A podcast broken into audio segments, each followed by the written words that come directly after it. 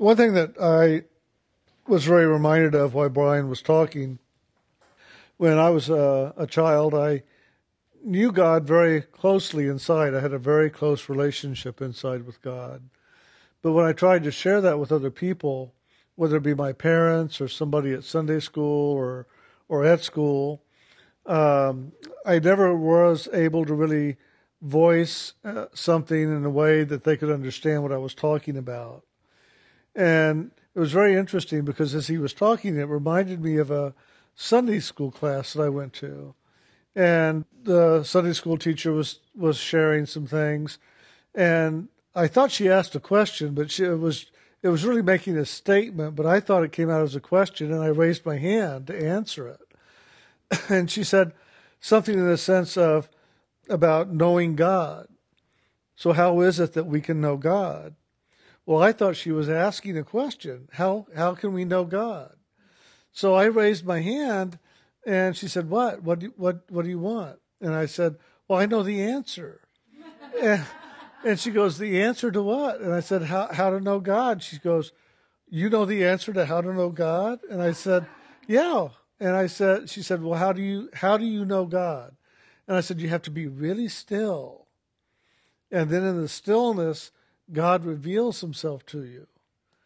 And she looked at me like, What? Where, where did you come up with this?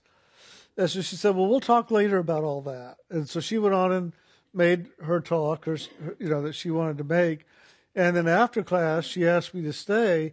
Well, my parent, my, my dad, because he picked me up uh, from Sunday school, my dad was waiting for me in the car, and I wasn't coming out like I normally did. So he came in to find me to make sure, you know, what happened. And we were sitting there and talking, and she'd gotten engrossed in what I had to say about this whole thing about be still to know God. And uh, so as we were talking, she was starting to make notes about all this. And she said, Would you be willing to talk to some adults next Sunday about what you're sharing? I just want people to hear that out of a child the the voice of truth can be heard. And so I said, sure, you know, if they really want to hear it, because I had never had anybody really want to listen before. So uh, that next Sunday I came, and I remember my dad came. He wanted to find out what was going on and what I was saying, and he was standing at the back. And so the Sunday school teacher introduced how it was that I was going to share with them in this adult Sunday school class. And she said it all started with this statement that became a question that became a sharing. And so she made the statement that I had interpreted to be a question. And she said, Now, Jim, I want you to come up here and share with them about how you know God and what is it that, that God is to you. And so I just began to share my own experience that that I found God through being still and being quiet and just listening. And listening for that that voice of God to come and talk to me. And that if I could be still enough I could then hear God come into my my presence and and I could be with God and learn and hear and grow. And I remember looking around the room and everybody's kind of like, who is this kid and what is he talking about and how does he know this? Or, you know, you could just see their question and their doubt and whatever. And then I looked back and my dad had tears and he was just really crying because he had, I, I had tried to voice it to him and to my mom over the years, but, you know, I, I don't think I ever got quite across to him. And so it was the first time I saw him really react or respond to my sharing. And afterward, we were in the car, and and be- before that time and after that time, he always called me weird because I was weird. I mean, I I knew things that nobody else knew. Like when my uncle died, I knew, and I told my mom and dad that my uncle Bob had just died, and when my grandfather died, I told mom that uh, this angel had said, you know, to pray for him, but he was fine, and that he had contact her later, and you know just all these different things. And then, sure enough, a phone call came a couple hours later, and this one was dead, and this one had passed away, and and so my dad always looked at me as weird because I knew these things before anybody else did. But when we were driving home uh, from the Sunday school class for these adults, uh, my father turned to me and he said, "I may I may call you weird, but I appreciate you very much." And he said, "I don't understand, and I may never understand what it is you're talking about, but people do want what you want, or I wouldn't have seen those people listening to you in class today." And he said, "You know." It reminded me of something. It was reminding me of the time that we read to you out of the Bible about Jesus when he was born and in his childhood, and how his parents at one point found him at the temple steps talking to the Sanhedrin.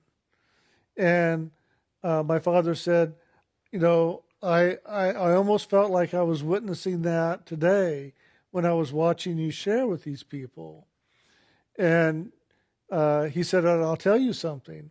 Right after that, the uh, Sunday school teacher came up to me, the adult Sunday school teacher, and said, You can be very proud of him because he knows the truth. He shares from his knowing, not from what what we share. We share from a book. We share from these writings. We share from what we have been told by the minister, but we don't share from our experience like he's sharing. And uh, she said, she, my, wife my dad said, he, she would like you to come back once a month and share here. Well, I didn't want to do that. That made me too nervous, and I became very self conscious the moment I thought I was going to have to talk to adults all the time about this. And so I just said, no, no, thank you. I didn't want to do it. My dad said he, he would talk to her. And I never had to do it again, but it was, it was very interesting to just witness that. And the thing that I knew back then and the thing I know now is that, that God is ever present with us. God isn't out there and God isn't separated from us. And we aren't separated from God. God dwells right inside of us. God is us, our soul. And if we can begin to look to where the soul resides within us here at the seat of the soul and just be still, God will reveal God to you. God will come as the light, God will come as the sound, God will come and show and demonstrate and be present with you consciously if you give yourself the opportunity to have that happen. But it does mean sitting down, closing your eyes, going inside, and being still. Just as we've been told, be still and know that I am. It's to be still. So, what is the stillness? That's the thing that confuses most people. I've talked to people in India, I've talked to people in Japan, I've talked to people here in the United States, I've talked to many people on many different pathways, and there's different ideas about this whole idea of stillness and what that means and how do you get there. Stillness to me is simply being focused, being focused on that which you want. And for me as a child, it was God. I wanted God in my life. I wanted to know God. And so my stillness was being still in a focused way, holding my attention on awakening or knowing God in some form. For other people, stillness is quieting the mind. Well, that is a form of stillness, but I wish you good luck because the mind doesn't get still very often. The mind is ever in motion, ever in activity, ever moving in its own nature. It is a continual wave of action. But there is a place in the mind where stillness can be found. Even David in the 23rd Psalms talks about that, that God took him beside the still waters. Well, the still waters is the mind at the highest level of the mind realm. That's where the waters are still. That's where the mind is still. And you can reach that place inside of yourself and really experience a stillness, a calmness, a quiet. But it's in the mind. And the mind is still a part of the physical consciousness and the physical reality.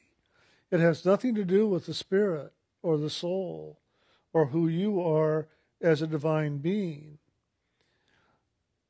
But if we can begin to hold our focus beyond the physical elements of this creation, above the mind, even above that still point of the mind, and bring ourselves into the awareness of who we are as divine, as a child of God, as that spark that resides right here, that feeds life to all these other parts of ourselves. Then we can begin to move into what I feel was said in the Bible be still and know that I am. And that's what I have often found. I found it as a child, and I ever practiced that in my childhood through my teens of moving to this place of stillness inside. And at first, it can seem daunting to try to move to this place of stillness unless you know the means by which to do that. It can seem like an uphill battle all the way. And it is an uphill journey, but it doesn't have to be a battle. But for a lot of people, it is a battle because you're ever confronting other things upon the journey. We have placed a lot of things between us and God our fears, our demands, our judgments, and so much more. And in order for us to truly journey to that place of stillness, we are going to have to handle, confront, deal, let go, whatever it might be, all those things that we've placed between us and God that dwells right here inside of us. Because at the physical level, the imaginational level, the emotional level, the mental level, we have placed a lot of things between us and the Lord that dwells right here. And we are going to have to go in and handle all those. We have to release them, we have to forgive them, we have to overcome them, whatever it might be. I remember doing that very clearly, even at the age of six and seven, going in and dealing with the fears that I had about darkness and about all these different things that were just inside of me, my insecurities. And I remember very much having to bring those things to quiet so that I could move on up beyond them.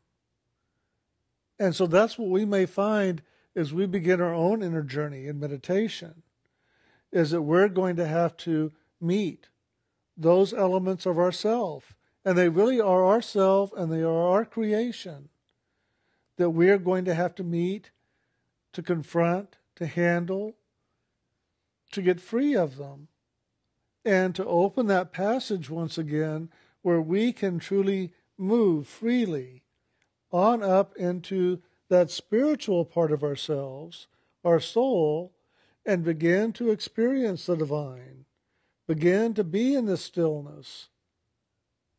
And it's very interesting. At the soul level is where the stillness really resides. The soul is ever at peace. The soul was created out of loving, and it was created in peace. And the soul dwells in the spiritual and soul realms of existence in a state of peace. And it is ever aware that it is God's creation and that it is the divine aspect of God loving in action. That's what the soul is loving in action. God created us as loving in action. We are ever moving as loving beings at the soul level.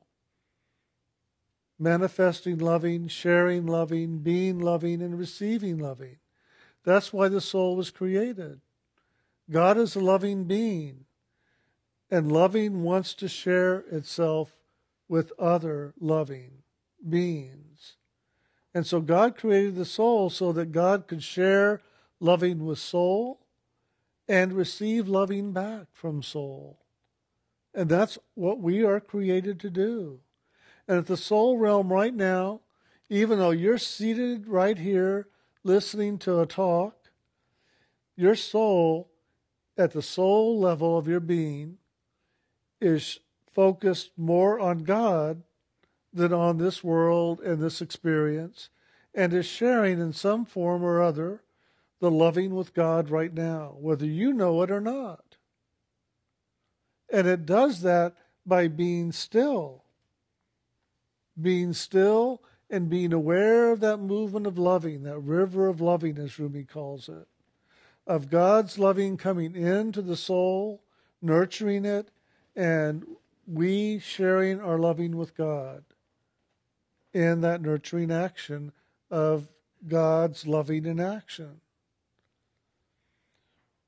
The thing I found that I wanted as a child and that I've ever worked to maintain is I wanted to be aware of that. I wanted to know that. I wanted to live that consciously as much as I could. Because I felt alone. I felt separated. I felt lost when I was not doing that.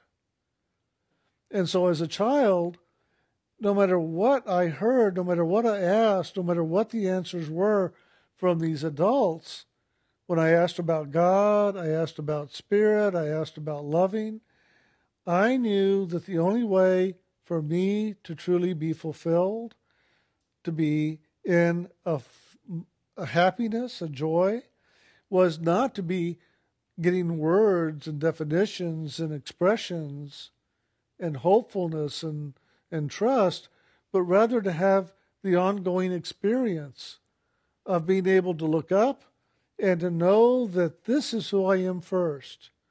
I am soul. And to look up and to know myself as soul and to know myself in the movement of that loving. And that's what we all are longing for, as far as I understand it, is that we're longing to know that. Who am I? Who am I really? And at another level in that question, there is that answer that you know. You know who you are. You know that you are loving. You know you are joyful. You know you are grateful. You know you are all these qualities that are the qualities of God that dwell in you, that is your soul. That these are the aspects and the truth of you. And that it's for us to begin to know that and to live into that. Not to doubt it, not to question it, not to fear it, and not to look outside of ourselves for confirmation or affirmation of who we are, but rather to look inside and to wake up to the knowing and to live that knowing and to be able to live it more and more each day. When you wake up and truly know that you are the loving of God, the living, loving essence of the Lord, a lot of things get answered very quickly. A lot of things just drop away as unimportant, as not a part of your life. And you begin to live a simpler life you begin to live a joyful life. It doesn't mean that you're not going to deal with things in the world, that they're going to resolve themselves immediately. As long as you have a body, you're going to deal with the body, and you're going to deal with the elements of the physical world. And the physical world was created out of chaos, it's a separate creation. The spiritual universe was created out of loving out of focused harmony and out of ever knowing presence. But this physical creation was created out of chaos. It's physical material in its nature, and it's chaotic in comparison to the spiritual creation.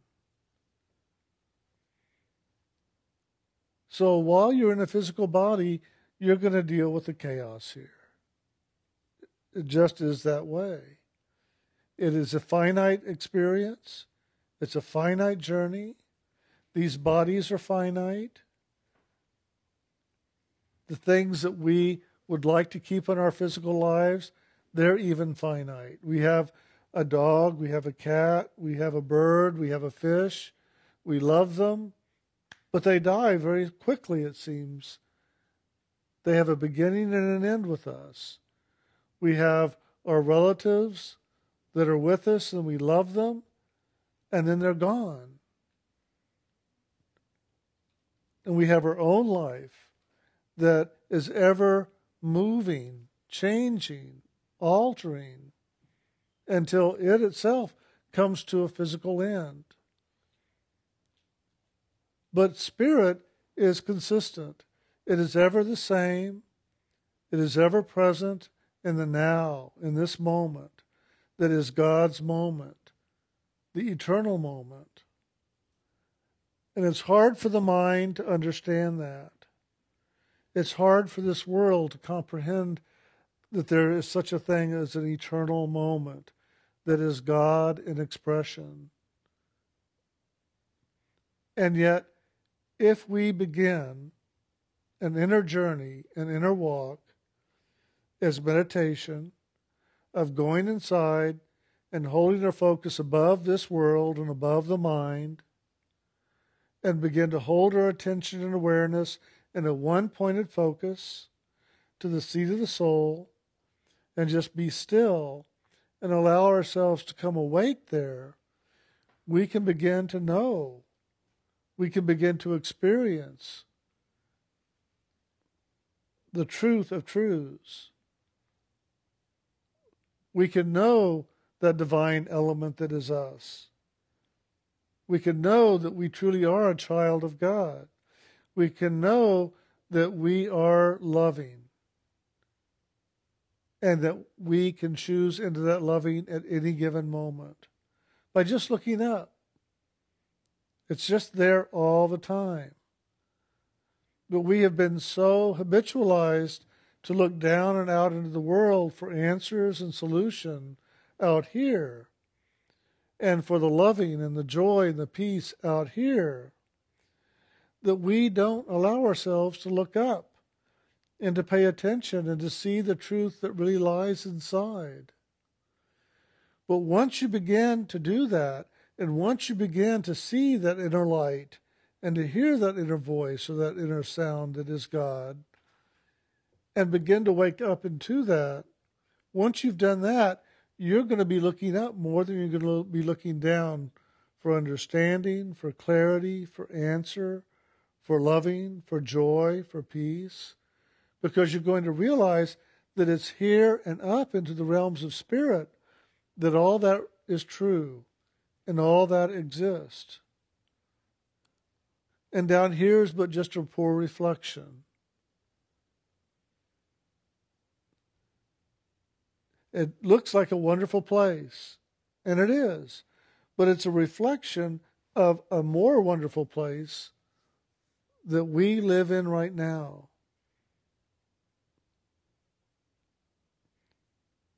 In truth, we have gone asleep and we are living a great dream.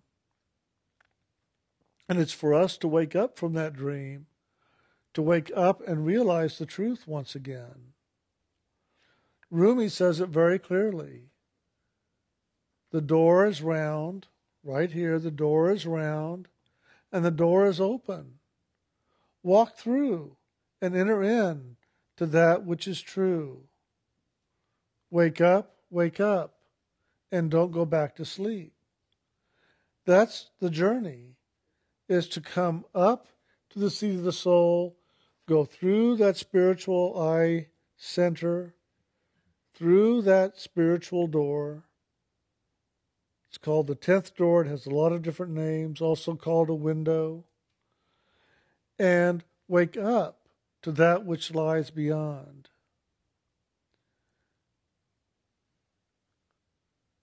If we can but spend some time every day holding our focus, a simple focus on loving God and sharing our loving with God that dwells right here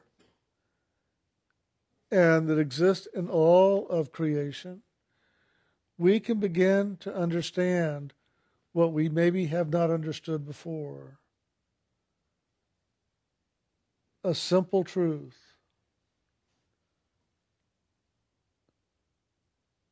And that simple truth is the truth that we all have been longing for, searching for, maybe for many lifetimes.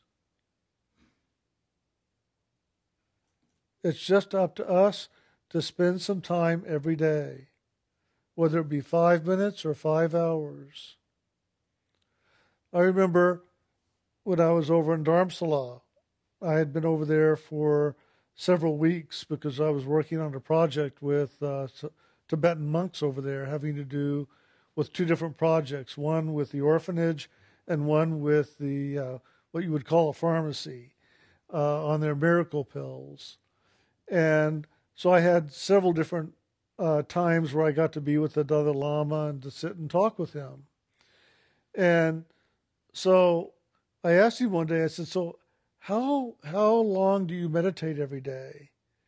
And he laughed and he looked at me and he says, A long time. And I said, Well well how long is a long time? Like a half hour?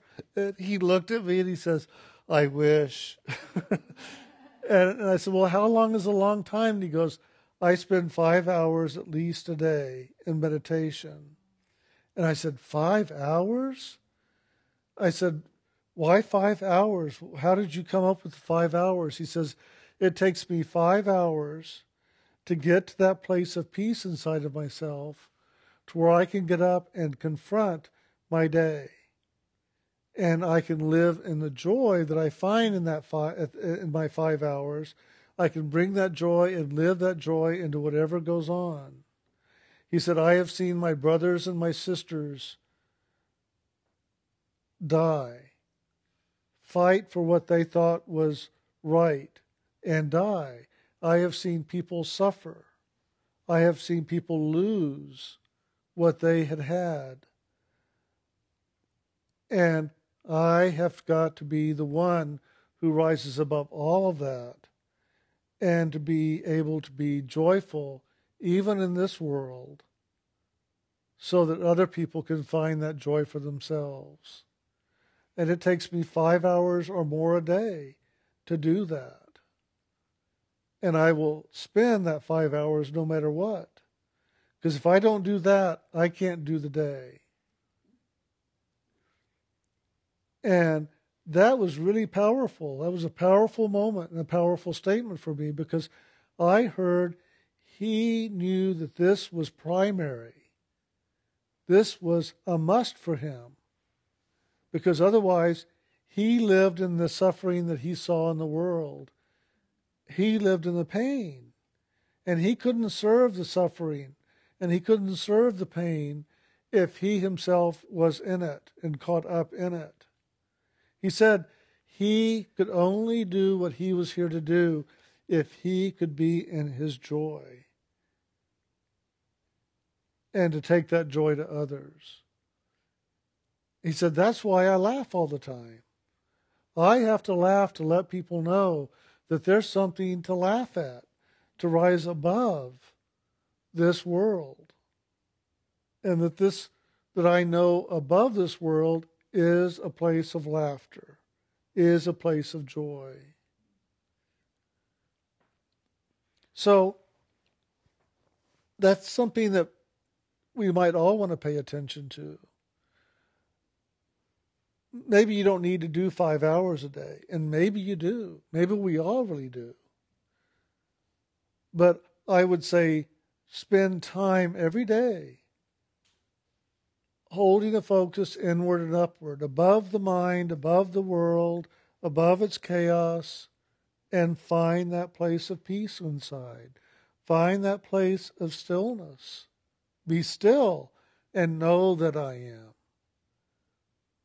Find that stillness and move into that which is I am inside of you. And find out for yourself. You may term it differently than I have. Maybe it won't be, quote, a spiritual interpretation, a spiritual experience, but it will be an experience beyond that which you maybe have lived up until that time. To be in that quiet, to be in that stillness, to be in that peace.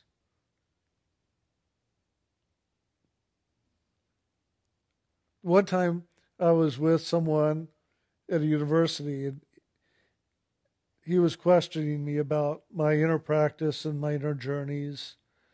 And so he said, How would you describe that which you call your spiritual journey and your spiritual experience? And what is that place like? And how do you get there? And, and I said, after thinking about it for a moment, I said, If you could follow the tick of a clock and be aware of every second of time. And then move in a moment between that second, one second to another, and slip through time into the timeless. I said, What would that be for you? And he looked at me and he says, You know what timeless is?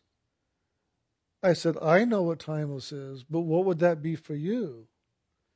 And he said, That's what I want.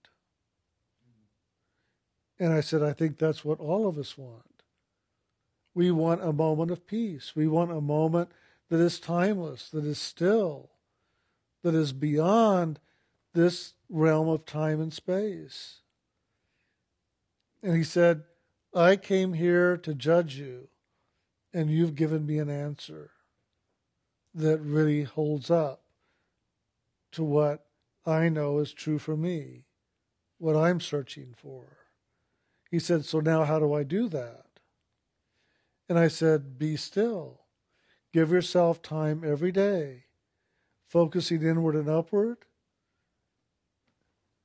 and just allow yourself to share your loving with whatever the source is of life for you whatever you think is the highest element, share your loving with that. I said, for me, it's God, so I share my loving with God. And be open to receive. Be open to receive God's loving. Be open to receive that highest source's awareness, if you don't want to call it loving. And see what happens. And I said, you don't even have to believe it, just do it and see what happens. Well, I didn't talk to him for years. I mean, literally years passed by, maybe 15, 18 years. And then one day, up in Michigan at the Fetzer Institute, where I had helped to put this organization together, he was there for a conference of a group of professors that had come up from all these different universities around the United States, we had representatives of different departments, and he was up there representing the chemistry department for the University of Texas. And he saw me and he came running up and he says, Oh my God, I have been going to call you so many times and never have.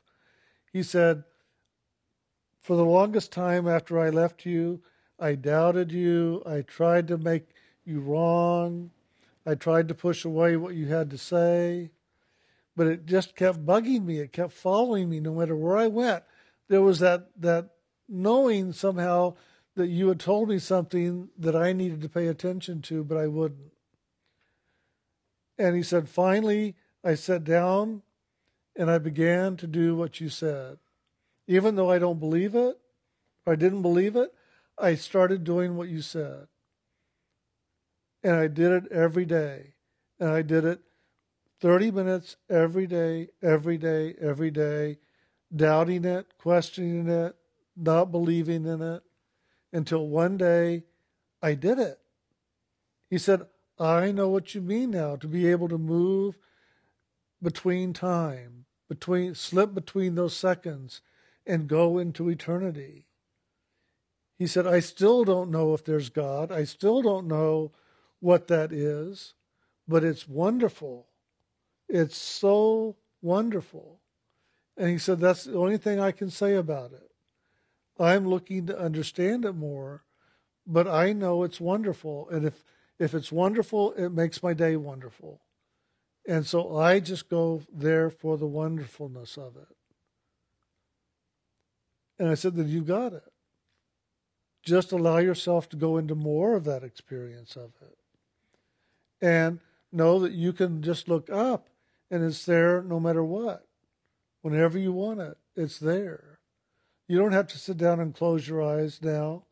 You've been there, you've done it. It's open to you. Allow yourself to know that. And that's what this meditation is about. It's about becoming the living meditation, the living prayer, the living awareness, so that you don't just do it in your meditation, but rather it's there for you to live all the time. And it's just a matter of looking up to that door, to that source by which you can move into it and it can move into you. And that's the beautiful part about this is that once you've moved into that and experienced it, you now can begin to bring it back down into your day, back down into your physicalness it's not just there in that place up above you, it is now going to be in you and through you into all that you do. You become the living meditation.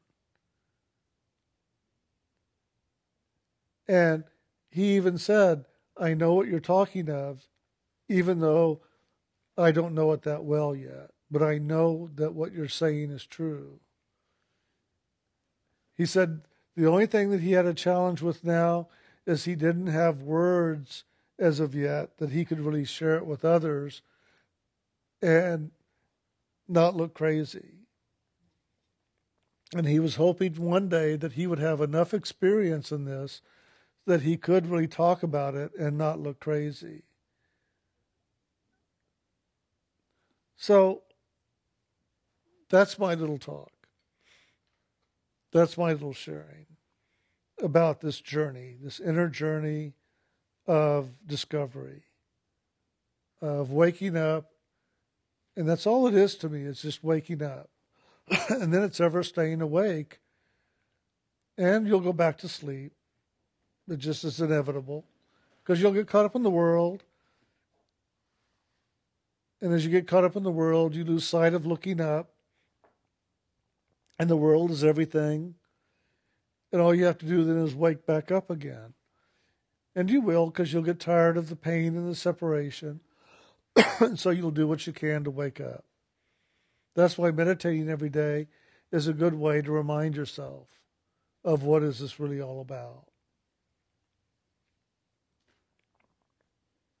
All right.